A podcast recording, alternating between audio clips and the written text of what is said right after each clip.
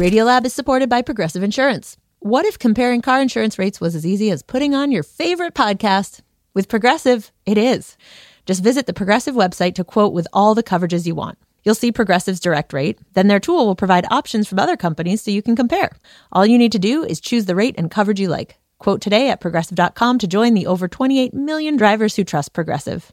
Progressive Casualty Insurance Company and affiliates. Comparison rates not available in all states or situations. Prices vary based on how you buy. Radiolab is supported by the John Templeton Foundation, funding research and catalyzing conversations that inspire people with awe and wonder. Learn about the researchers making the latest discoveries in the science of well being, complexity, forgiveness, and free will at templeton.org slash podcast. Listener supported. WNYC Studios.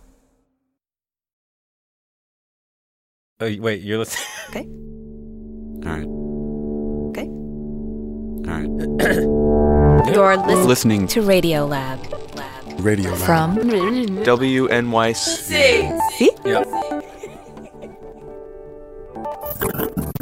Ready? Yep. I'm Jad Abumrad. I'm Robert Krulwich. this is Radio Lab and let's just um, let's just begin. Okay, cool. So, um, with our reporter and producer Latif Nasser. I I think the, the best place to begin, it sounds like, is in 2008. I think that sounds about right. So this is Jason DeLeon I'm uh, an associate professor of anthropology, at the University of Michigan. and I direct the Undocumented Migration Project. But uh, back in 2008, Jason had actually just finished grad school.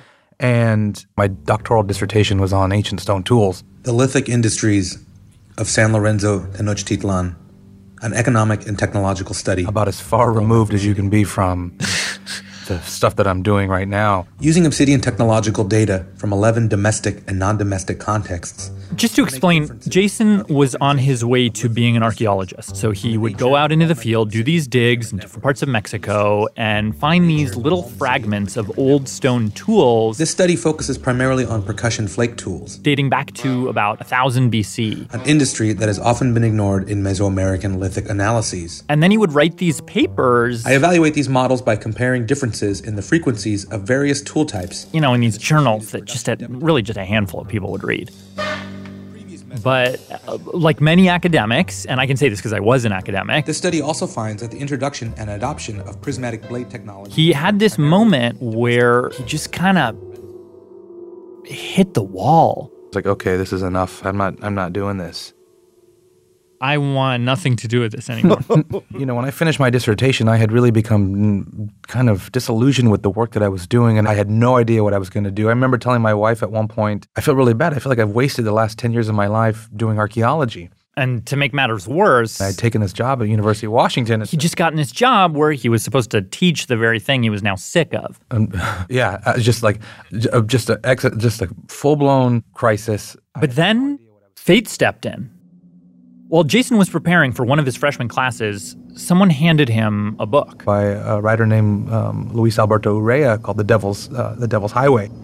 Five men stumbled out of the mountain pass so sunstruck they didn't know their own names. Couldn't remember where they'd come from.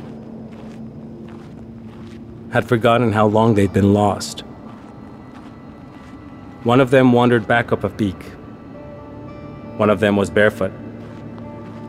They were burned nearly black, their lips huge and cracking. So the Devil's Highway is actually well, it's a it's a true story. It's the story of 26 men who came to the U.S. hiking their way through the Arizona desert. 14 of them died along the way. And so I start reading it, and Visions of home flooded through their minds. Soft green bushes, waterfalls, it, really- children. it just shocked me. I mean, I knew a lot about the border, at least I thought I did. I'd grown up, you know, in South Texas. My parents were immigrants, but just I couldn't believe that um, that you know that this was this is somebody's world. They were drunk from having their brains baked in the pan.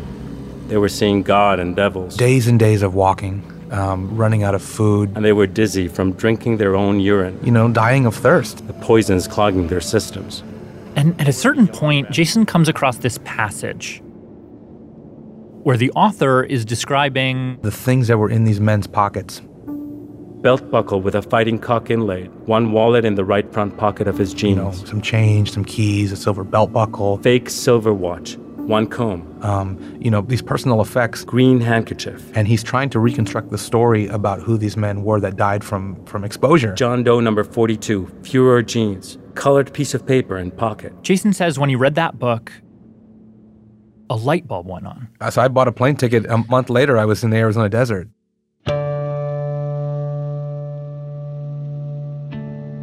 Jason gets out to Tucson, Arizona, and he manages to convince someone from a local NGO to basically like show him around and be his guide. And I said, I want to look at the stuff that migrants are leaving in the desert.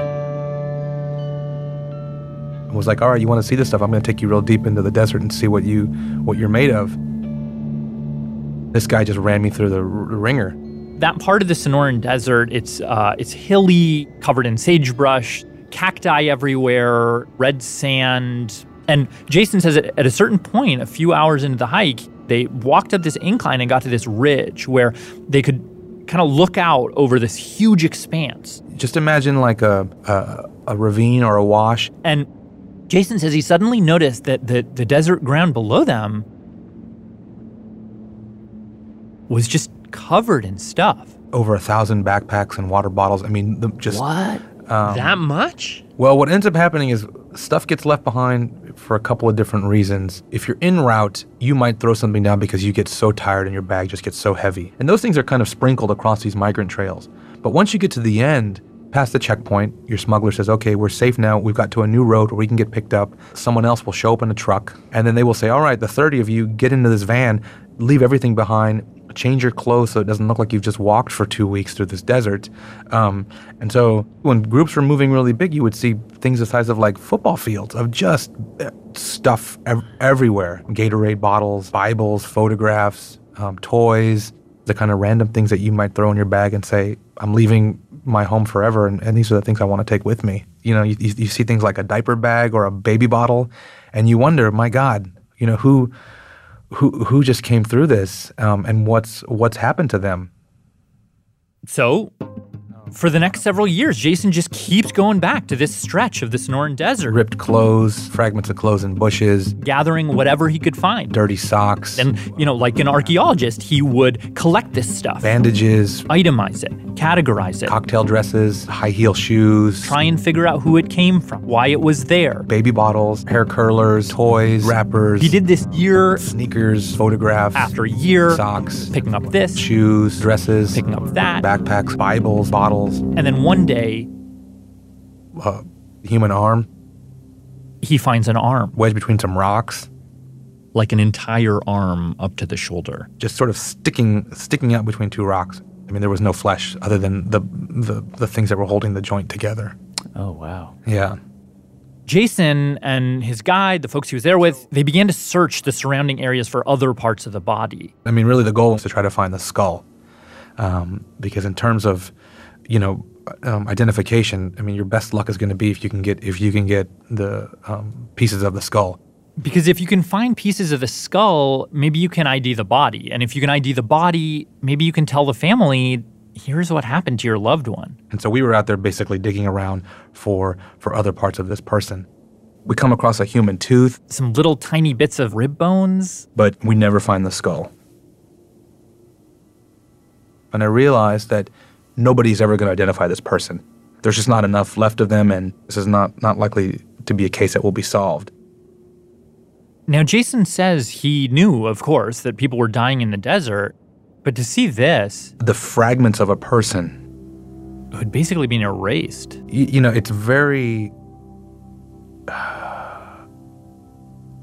I mean, it's kind of it just it sort of just kills you. Eventually, he began to have these nightmares Snakes coming out of the eyes, about the missing skull. birds swooping down and, and pecking out the eyes, coyotes playing soccer with this person's skull.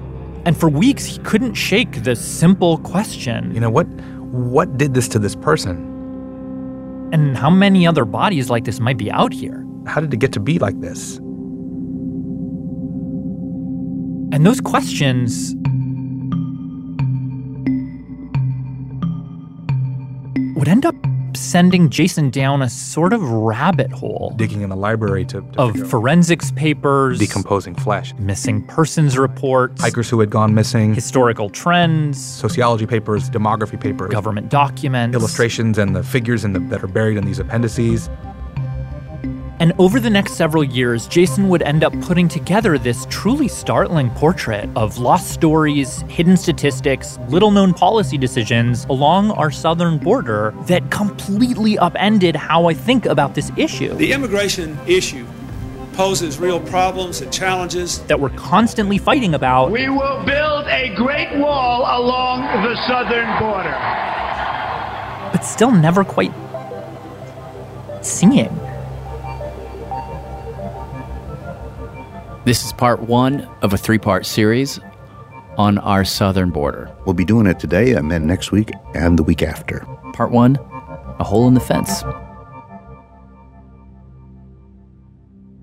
All right, so I, I thought I'd start us off with Jason's question. How did it get to be like this? how did it get to be that so many people cross into America through the desert? Like that's the classic image you have is someone walking through the desert. Why out of all the places along the border that you could cross, why is it that so many people are are crossing in the hottest and most unforgiving place imaginable? And Expect them to, to be one of the things that Jason ended up telling us about that we found most striking was simply the numbers. the yearly numbers of migrant deaths in the desert.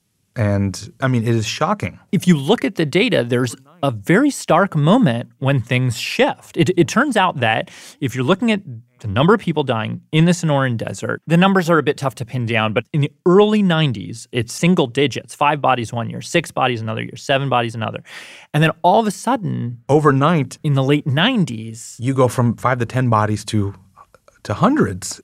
I mean, it used to be that if you wanted to cross the US Mexico border, you'd go down to San Is- to Tijuana at dusk, a place called the soccer field. You would hop the fence with about 100 other people and you would just bum rush the border patrol and you and half of you would get by, would make it into the US and, and the other half would get caught, sent back and people would do it again the, the next day. Um, that was a system for a long time. I mean, the, So what changed? Well, in the mid 90s, there was a lot of pushback up against the visibility of, of fence hopping. And it, it all kind of starts with this little known story. Um, there's a, a great book by, by uh, this guy, Timothy Dunn, called um, Blockading the Border.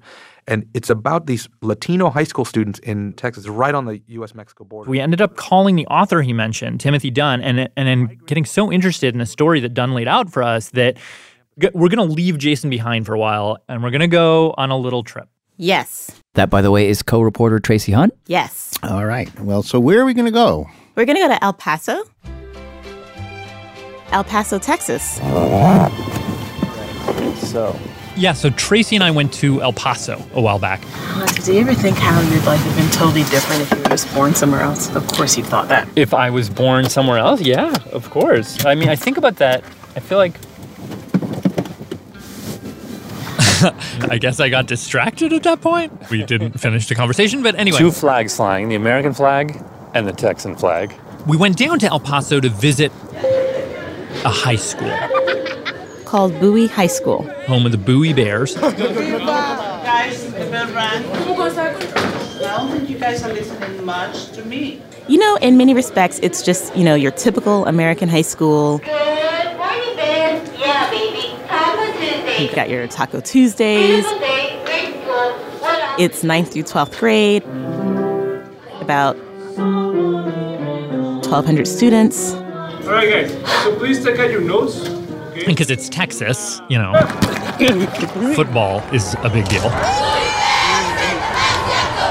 And on their campus, they have this huge football stadium with those big, you know, Friday night lights. Uh, they've got a marching band, the Pride of the South Side. It's, uh, yeah, your typical Texas high school.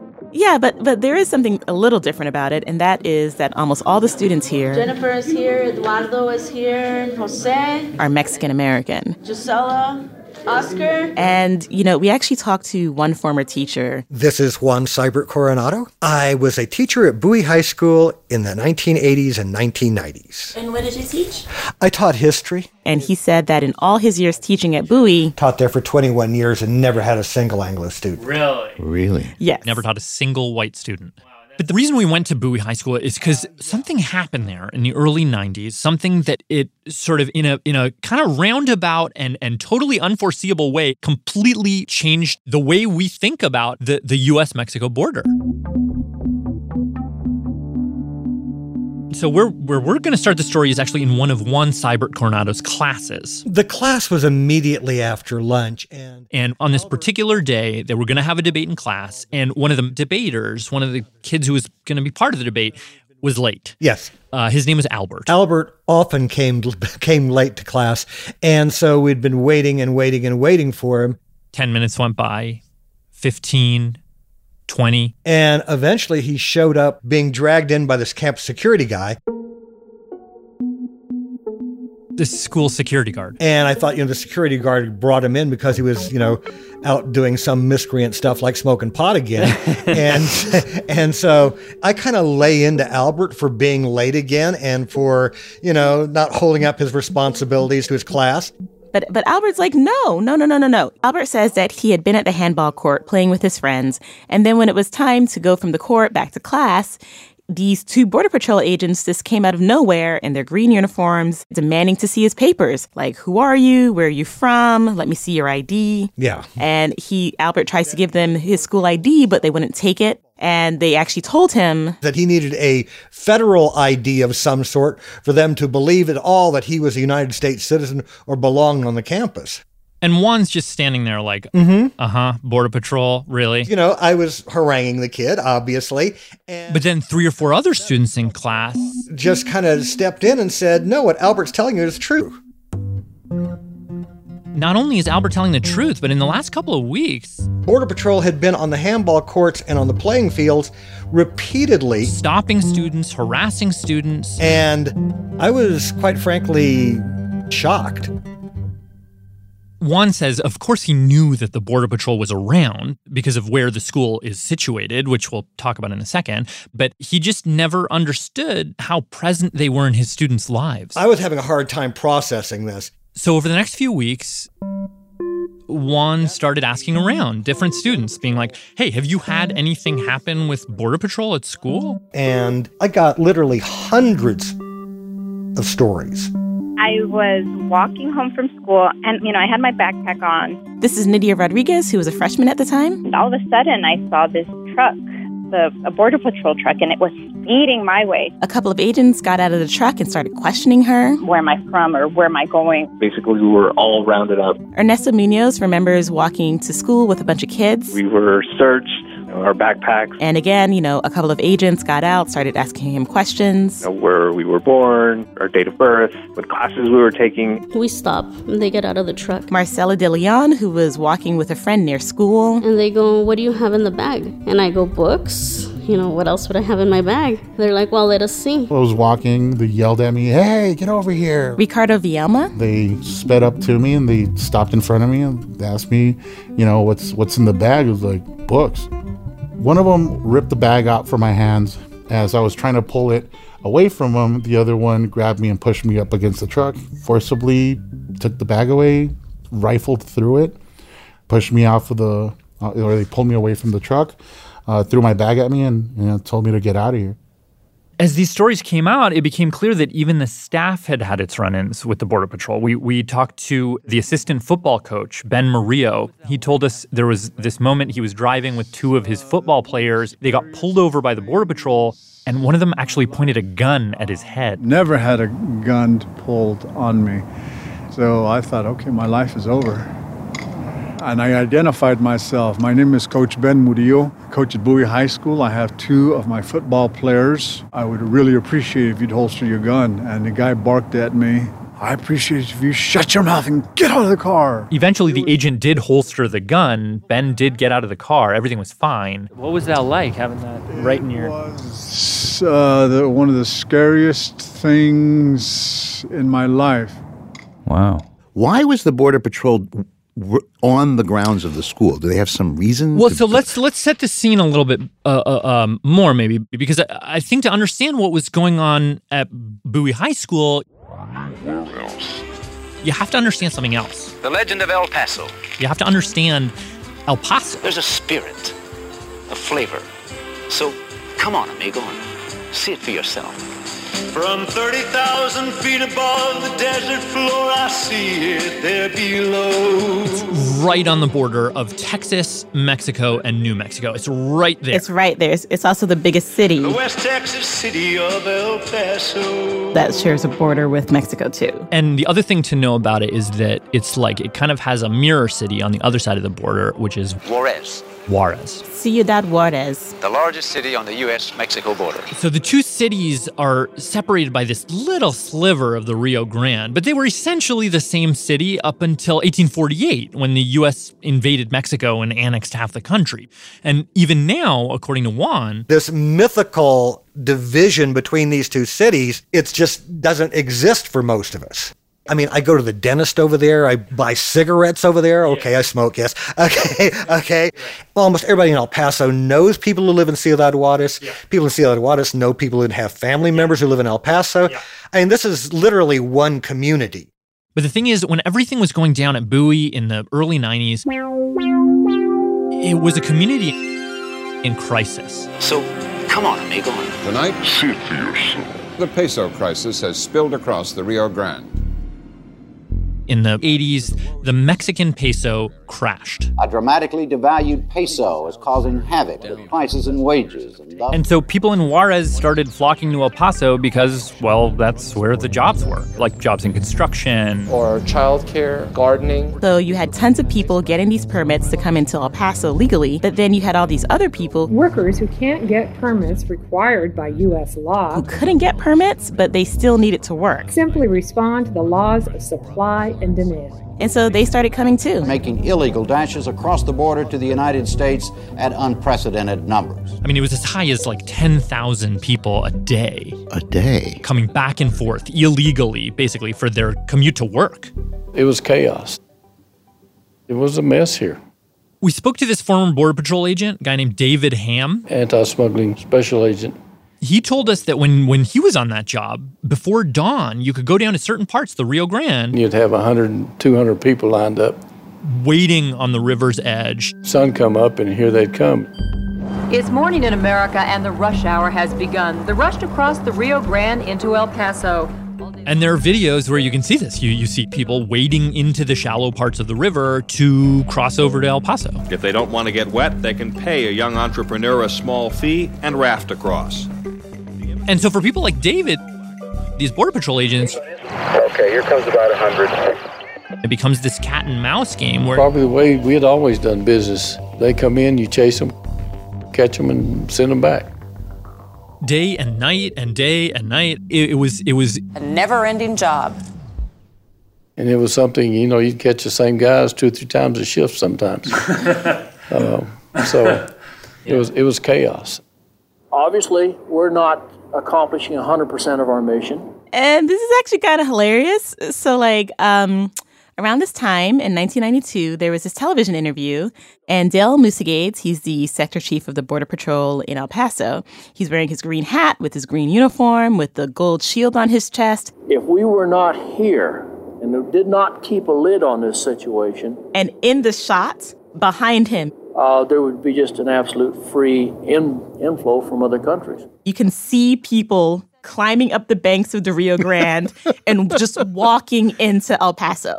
Like, That's like having Wyatt Earp standing in front of three bank robbers robbing a bank. yeah, exactly. And um, like so, okay, how many entries?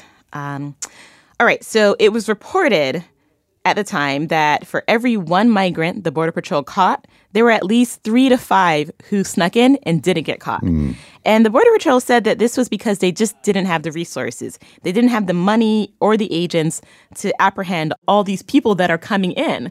which finally brings us back to Bowie High School. Okay. All right. Okay. Yeah. Let's try it. Because there's two important things about Bowie. Okay. I'm counting my steps actually here. Okay. From the sidewalk. One, Bowie is right, right. Four, five, six. Right on the border. Eight, 49. But basically, it's 50. That was 50 steps. 50 steps from the Bowie campus into Mexico. Yeah. And two, uh, the former assistant football coach and teacher, Ben Murillo, he showed me. What's What is that? This fence. Part of the old fence. Oh, that's part of the old fence, you think? El Paso in the 70s put up a bunch of fencing on the border to curb illegal immigration. Um, so it's like a, it's, it's not much taller than us. But it was it was pretty flimsy. They called it the tortilla curtain, and right at this spot, across from Bowie High School, there was a hole in the fence. Yeah. And David Ham, uh, former Border Patrol agent, told us that what that meant was that you had migrants. You had a lot of migrants who would be coming through that hole in the fence. Through Bowie High School.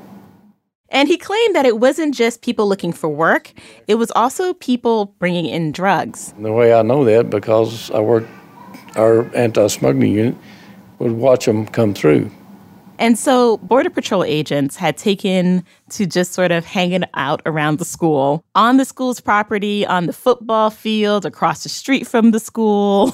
like just, Yeah. they were just there all the time. There were even rumors that Border Patrol agents would go undercover as students and that they would, you know, wander the halls, that they would go into the locker rooms. I'd noticed bu- the uh, the uh, Suburbans parked on the Bowie campus. Yeah. Again, former Bowie teacher, Juan Seibert Coronado. But the whole r- reason, you know, that I thought they were there was the chain link is cut and they need to stop people from entering into a high school.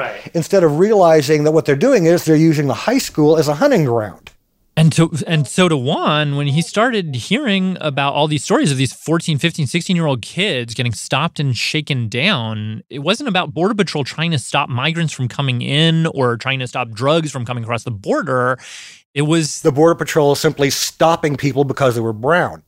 And that really, um, this is radio, angered me. But for most of these kids, It was nothing like out of the ordinary. you know, kids like Ernesto Munoz, Ricardo Vielma, That was just day to day life. Talk it even to some of the community members. Tony Santos. They told me, ah, don't worry about it. Growing up in this poor neighborhood right next to the border, That's just a way of life uh, here in- in South El Paso. It, it wasn't uh, like a concern, like, oh no, you got stopped. You go to the park uh, and shoot some some basketball. You tell your your, your schoolmates, you know, you guess what happened after school. It was like, you know, haha, you got stopped. You know, it's probably because of your haircut or probably because of you know how you're dressed or whatever. So the students were more likely to laugh about it than be angry. But in his U.S. history class that year, Juan started teaching his kids about civil rights, uh, actually getting them to debate the different ways of thinking about civil rights. Talking about stuff like uh, the activities which have taken place in Birmingham over the last few days, uh, letter from the Birmingham jail. uh, to my mind, mark the nonviolent movement coming of age. And It's liberty or death. Malcolm X's ballot for the bullet. It's freedom for everybody or freedom for nobody. And so these students are learning about farm worker strikes in California in the 1960s. We learn about Cesar Chavez. And the workers know that they are no longer alone. We learn about Dolores Huerta, uh, Reyes Lopez Tijerina. And it was like, okay, I'm reading the book and then I look outside the window and there they are. Border Patrol agents in SUVs on the parking lot stopping students. I think that's when you know, we were like, wait, Just kind of like It felt not okay. I mean, I didn't fully know exactly the letter of the law. That's Nidia Rodriguez again. But I knew that what they were doing was wrong. and And eventually, some of these students started to get together. met and talked. like, do you think this is right? What do you think this is about? Telling each other, you know, that this is wrong. We talked about how we wanted things to be different. Let's see what we can do about it because this has to stop. All right, all right, that's what's up.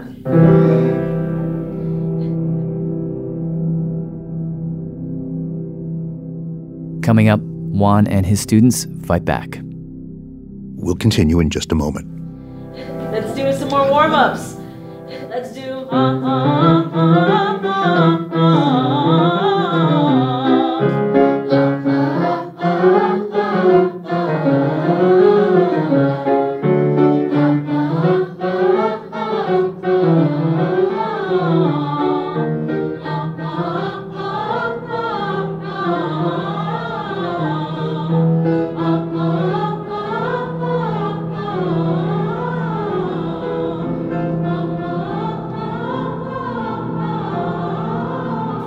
Hi, this is Monica calling from Oakland, California. Radiolab is supported in part by the Alfred P. Sloan Foundation, enhancing public understanding of science and technology in the modern world. More information about Sloan at www.sloan.org. Radiolab is supported by Z Biotics. If you've been looking for some help waking up refreshed after a fun night out, ZBiotics pre-alcohol probiotic is here to help. ZBiotics is a genetically engineered probiotic invented by scientists to help tackle rough mornings after drinking. This probiotic is the first drink of the night for a better tomorrow, as it works to break down the byproduct of alcohol, which is responsible for rough mornings after. Go to zbiotics.com slash radiolab to get 15% off your first order when you use Radiolab at checkout. Zbiotics is backed with a 100% money back guarantee. If you're unsatisfied for any reason, they'll refund your money, no questions asked. That's zbiotics.com slash radiolab and use the code radiolab at checkout for 15% off. Radiolab is supported by the John Templeton Foundation, funding research and catalyzing conversations that inspire people with awe and wonder. Learn about the researchers making the latest discoveries in the science of well being, complexity, forgiveness, and free will at templeton.org slash podcast. Carnegie Hall has welcomed a dizzying array of performers. To have Andy Kaufman, Frank Zappa, and Birgit Nielsen and Horowitz on the same stage, it becomes this kaleidoscope of our history. I'm Jessica Vosk. Join me for the new podcast, If This Hall Could Talk. It's all about our unique cultural history, as witnessed by one of New York's most beloved institutions, Carnegie Hall. Listen now, wherever you get podcasts. Jad, Robert, Latif, Tracy, and hello, Ricardo, um, and Tony. Okay. All right. So uh, some of these kids at Bowie High School they actually belong to this group, Mecha, Mecha, Movimiento Estudiantil Chicano de Aztlán. which is a Chicano civil rights group. That has been around for a while, I guess, since the 1960s. It was a college group, but these kids at Bowie actually petitioned them to have a chapter at the high school. And um, And Mecha said, sure. we were the first ones to get a collegiate group. And they asked Juan if he could, you know, supervise. We would meet about once a week, and our meetings tended to be 30, 40, 50 kids packed into a classroom. And for one of these meetings, Juan brought in one of his friends, a woman named Susan Kern. She worked for the Border Rights Coalition. And so she comes in, and these students start telling her, you know, what's been going on. And they ask her, Do we have any rights here? She tells them, Absolutely, you do, because according to the U.S. Constitution, the Border Patrol, or really any officer of the law, They cannot stop you without reasonable cause. they have to have seen you cross the border, or when you saw them, you started acting fidgety, or you ran away, or something. They can't just arbitrarily stop you, question you. Just because of the color of your skin. That's not enough to stop you. Because if that's the only reason they have to stop you, then they're violating your Fourth Amendment right. the right to be protected from unreasonable searches and seizures. Exactly. They just said, you know what, you're getting your rights are getting stomped all over. Let's see what we can do about this because it needs to stop. After Susan explained that their rights were being violated, the conversation turned to what are we going to do about it? We had a lot of students who were suggesting things that were probably, you know, slightly inappropriate. Like, how about we just curse them out? Which I thought, well, maybe that's not a bad approach. But uh, apparently, According to Juan's friend Susan, off was not the right response. that can maybe get you in trouble. Can be considered assault. And so, another student said, Well, what if we just run away from them? uh, no. Another kid was like, what if we fight back? Oh, God. Definitely don't do that. But Finally, one of the students who's been watching Law and Order, Debbie Mason, you're under arrest for the attempted murder of your mother. No, this is a mistake. who knew all about saying You have the right to remain silent. the right to remain silent, Carolyn Tyler, you have the right to remain silent. He was like, that's a thing. It's your Fifth Amendment constitutional right. And it's something that you typically hear I have, however, been instructed by my counsel not to testify based on my Fifth Amendment constitutional rights. when rich white dudes get in trouble. On the advice of counsel, I invoke my Fifth Amendment privilege and respectfully decline to answer your question. But this one Bowie Mecha student was like, why don't we do that? and that's exactly what our students started doing. After that, when Border Patrol agents would stop students and say, hey, give me your papers, some of these students would say, no. I want to use my Fifth Amendment right. I want to take the Fifth Amendment. Amendment right to remain silent. Simple as that. I have the right not to incriminate myself. To remain silent. I do not want to answer your questions. Sorry, I had a burn. Okay, ready? I have a Fifth Amendment right to, to remain silent. Remain silent. I don't want you to go through any of my stuff. Right to remain silent. You're not going through my backpack. I'm not talking to you. I want to use my Fifth Amendment. Fifth Amendment right. And the message started spreading around. Right to remain silent. Remain silent. Silent. Silent. Silent. Silent. That we really don't need to answer these people's questions. To remain si- silent. Yeah. That was perfect. You nailed it. nice to meet you all. Have a good day. Well, I, am I'm kind of trying to imagine myself being being you and giving advice to these students. And on the one hand, obviously, this is their legal right not to provide this information. On the other hand, I can imagine that you know I've heard that there are these border patrol abuses. There are uh, you know these there are times when this doesn't go well, and I'm telling these students to go out and basically you know stonewall these agents, and they it, it could put them in harm's way. in some way. And it did frequently.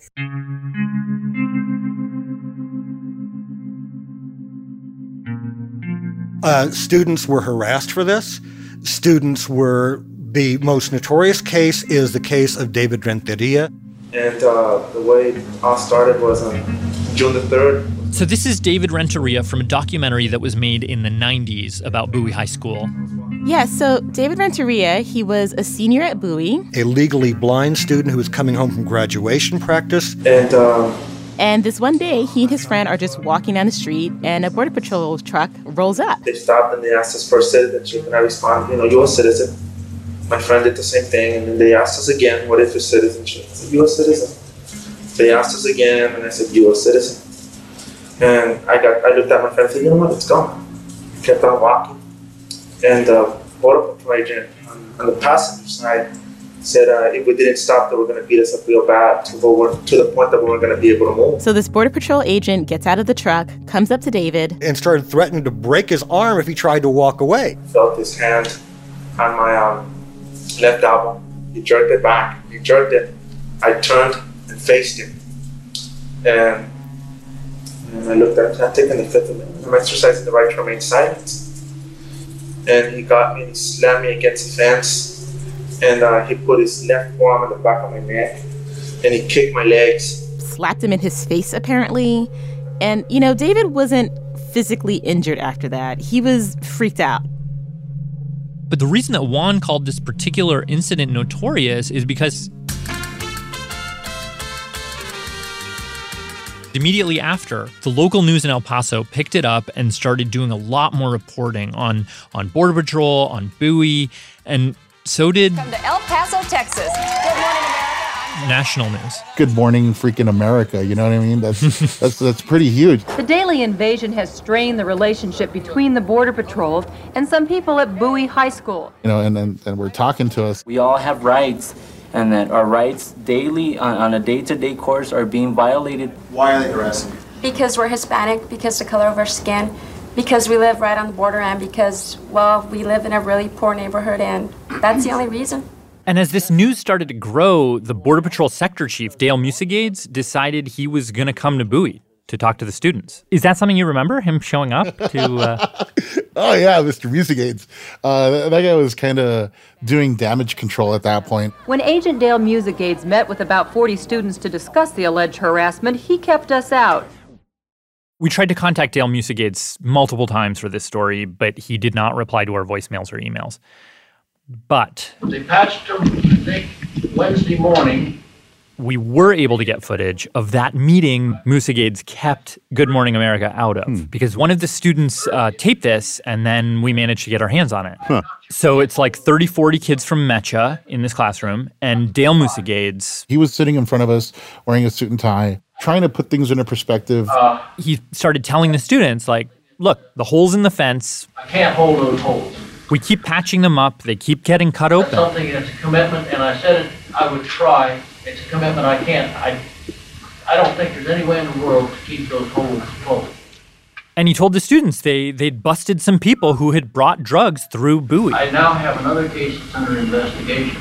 So Musagates is like, we're essentially trying to stop the flow of drugs here. Why are you guys complaining so much? But eventually, Some of the students. Come on, you have your hand raised over here. Go ahead. these students started speaking up. Are you going to ask a question? Give him your name. Right on the border, my name's Lorena Rodriguez. I've been living here right on the border. I'm Delta. One student stands up and says, A, you're harassing us, and that's why we're upset. And B, your strategy for capturing border crossers seems to be to herd them all into the school where they're penned in. You're treating human beings like cattle. What you're doing is you run them, you run them into a place where they can't get out, and then you circle them in. You're treating them like cattle, not Those people uh, will not stop or will not obey the law. So you have to, at some somehow or another, apprehend them. I don't, I, you know, I don't know a better way to do it. But not at the sacrifice of our right. It's a little hard to hear, but he said, not at the sacrifice of our rights. What do you mean sacrifice of their rights? They're illegally in this country. But they're human beings. They're human beings. They have rights. Uh, they, they do not have rights to come into the United States illegally. What did it feel like to be sitting in that meeting? I mean, well, it felt bizarre. I mean, that, you know, somebody is denying what everybody sees with their own eyes. Yeah. There was no face value to what, what he said, you know, because at that point we were cynic, uh, cynical about the whole situation. And, you know, you can't undo the stuff that was already done. So the meeting goes poorly, uh, and a bunch of the students and some of the staff, including Ben Murillo, the assistant football coach who had a gun pointed in his face, um, they all together decide that they want to sue the Border Patrol. The phone rings one day. And eventually they call up this guy. Said, We're getting ready to sue the Border Patrol. Will you be our local counsel? And I said, Not only yes, but hell yes. El Paso civil rights lawyer Albert Armendariz Jr. were you optimistic? I mean, uh, um, it's, it's never an easy job. Suing the government is not easy. When you live on the border and work in Segundo Barrio, you are never optimistic that a governmental system is going to work for you. So, October 23rd, 1992, the trial between Bowie High School and the Border Patrol begins. And apparently, the courtroom was pretty much divided in half. On one half, you had the Border Patrol, like a ton of agents in full uniform, sitting there. Uh, on the other half, you had these Bowie students. Dressed in their finest. Sunday dresses, slacks, shirts. Those kids were little troopers. They all got up on the stand, told their stories. And then eventually, Border Patrol Sector Chief Dale Musagates testifies. Yeah. Do you remember what the defense's argument was? Well, they had lots of arguments. Um, Now, we can't verify the specifics of what happened in the courtroom because a lot of the court documents have been destroyed, but Musagades got up there and his basic argument was that if you look at the U.S. Code of Federal Regulations, Section 1357, Powers of Immigration Officers and Employees, uh, number one, officers have the power to interrogate any alien or person believed to be an alien as to his right to be or to remain in the United States, and they can do that without a warrant. And then skipping down a bit from that, um, they can do that, quote, within a reasonable distance from any external boundary of the United States. What's a, what's a reasonable distance? Well, this is what's nuts is I, I don't know exactly what went into the determination of what that is, but the, the distance is 100 miles. Really? Yeah, in that 100 mile zone, Border Patrol has the power to interrogate, has the power to arrest without warrant, and they can also, and I'm quoting here, uh, s- quote, search for aliens in any railway car, aircraft, conveyance, or vehicle within that distance. And then on top of that, within a narrower distance of 25 miles from the border, they can go right onto private property whenever they want. There's, it's like th- this little zone. that's designed to prevent Border Patrol officers from being charged with trespass when patrolling the border.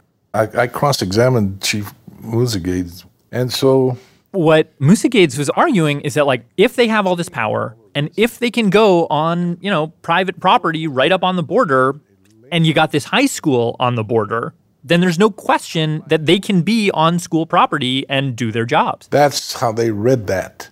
What they couldn't understand is they were doing it in a way that violated the Constitution, and that is against the supreme law of the land.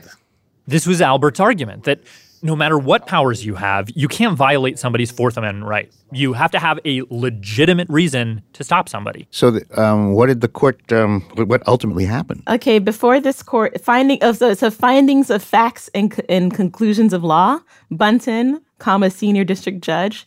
Before this court, it's plaintiff's motion for temporary restraining order and preliminary injunction and memorandum of law in support, pursuant to Rule Six. I don't. Does that sound anything like anything to you? Yeah, yeah. He's saying, "Here's what we got in front of me here." All right, Um, okay, So read to that's- the next. Read, read the next paragraph down, down one. Um, jurisdiction and venue. I'm gonna Okay, that means keep read the next, Yeah. leading the next. paragraph. Findings of fact, the litigation, the named in- individual plaintiffs are Go to United the very, very bottom, last paragraph. See what that says. Is it di- I hereby order? The court hereby enjoins the Immigration and National Naturalization Service, the INS, which is above at the time was above the Border Patrol, from stopping and questioning an individual as to his or her right to- to be or remain in the United States unless the agent has reasonable suspicion based on specific articulable facts involving more than the mere appearance of the individual being of Hispanic descent. Okay, that's That- a fancy way of saying stop judging people by their looks. Signed the judge. Yes. so they won. They won. It was just absolute elation. There was a big celebratory school assembly. For the whole school. Tony Santos was there. But we were, "Eh, yeah, yeah. We were all happy. There were all these parties. Gave us plaques. I think I may even have some on the wall out there. it was pretty awesome. Again, former student Ricardo Vielma. It was crazy, to say the least. The final ruling holds that the Border Patrol did violate constitutional rights. You just don't see the agents on our campus anymore? That's the assistant football coach, Ben Murillo, who ended up being the lead plaintiff in the lawsuit. They're treating us like people, not like second class citizens, uh, not like we have to be submissive simply because they're federal agents. You know, we couldn't believe that we took on the federal government and won. That was one of the first times that I was really proud of what our government, you know, stands for.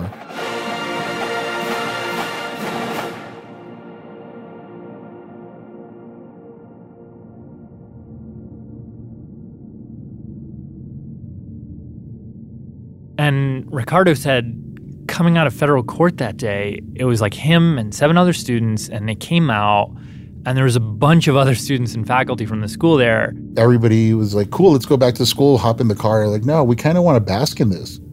So we walked from uh, the federal courthouse downtown to Bowie High School.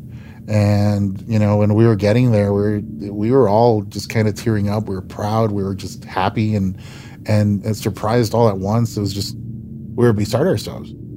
And, you know, we had camera crews and news crews waiting for us as we were walking up because I guess they, they got wind that we were just walking back to school. But in the wake of this victory, in the months following, there would be a chain of events that would really drastically change the US Mexico border forever and take us to really to where we are now. When you, because you just, you, you wrote in that essay sort of just sort you don't see the connection. You don't think there's a connection, but the fact that the connection is being made still sort of weighs on you. Of course, it weighs on us, okay? Because, I mean, because of us, fences were built. Because the fences were built, maybe 10,000 people have died in the desert.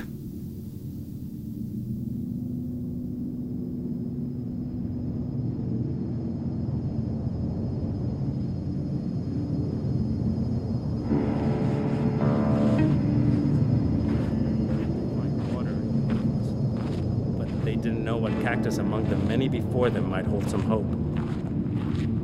Men tore their faces open, chewing saguaros and prickly pears, leaving gutted plants that looked like animals had torn them apart with their claws. The green here was gray. They walked west, though they didn't know it. They had no concept anymore of destination. They were in a vast trickery of sand. One of them said, Pinches piedras, he said. Damned heat, damned sun. So, how the story goes from jubilation and pride to, to death in the desert, that's the subject of our next episode. This episode of our, of our story was reported by Latif Nasser and Tracy Hunt, produced by Matt Kilty with Bethel Hopte, Tracy Hunt, and Latif Nasser. Special thanks to Timothy Dunn for writing the book that really guided our story of Bowie High School. To Chris Swan and Kevin Lavelle with KVIA for the archival footage that they gave us, and to Gustavo Reveles at the El Paso Independent School District. Principal Francisca Ordaz, Sam Attell, Grace Hernandez, and the rest of the staff at Bowie High School. Thanks also to Maggie Southard Gladstone from Hachette for allowing us to use excerpts from The Devil's Highway, and thanks to Eric Robledo, Michael Wells, and the Parsons School of Design at the New School. And to Susan Kern and to Debbie Nathan. I'm Jad Abumrad. I'm Robert Krulwich. We'll be back next week with more from the series.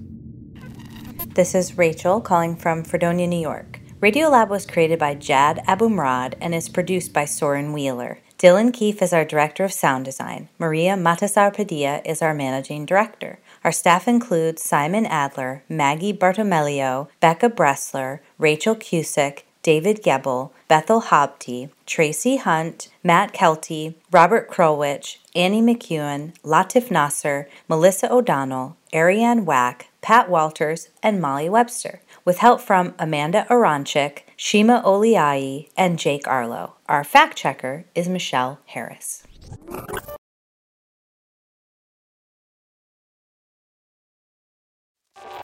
Radiolab is supported by the John Templeton Foundation, funding research and catalyzing conversations that inspire people with awe and wonder.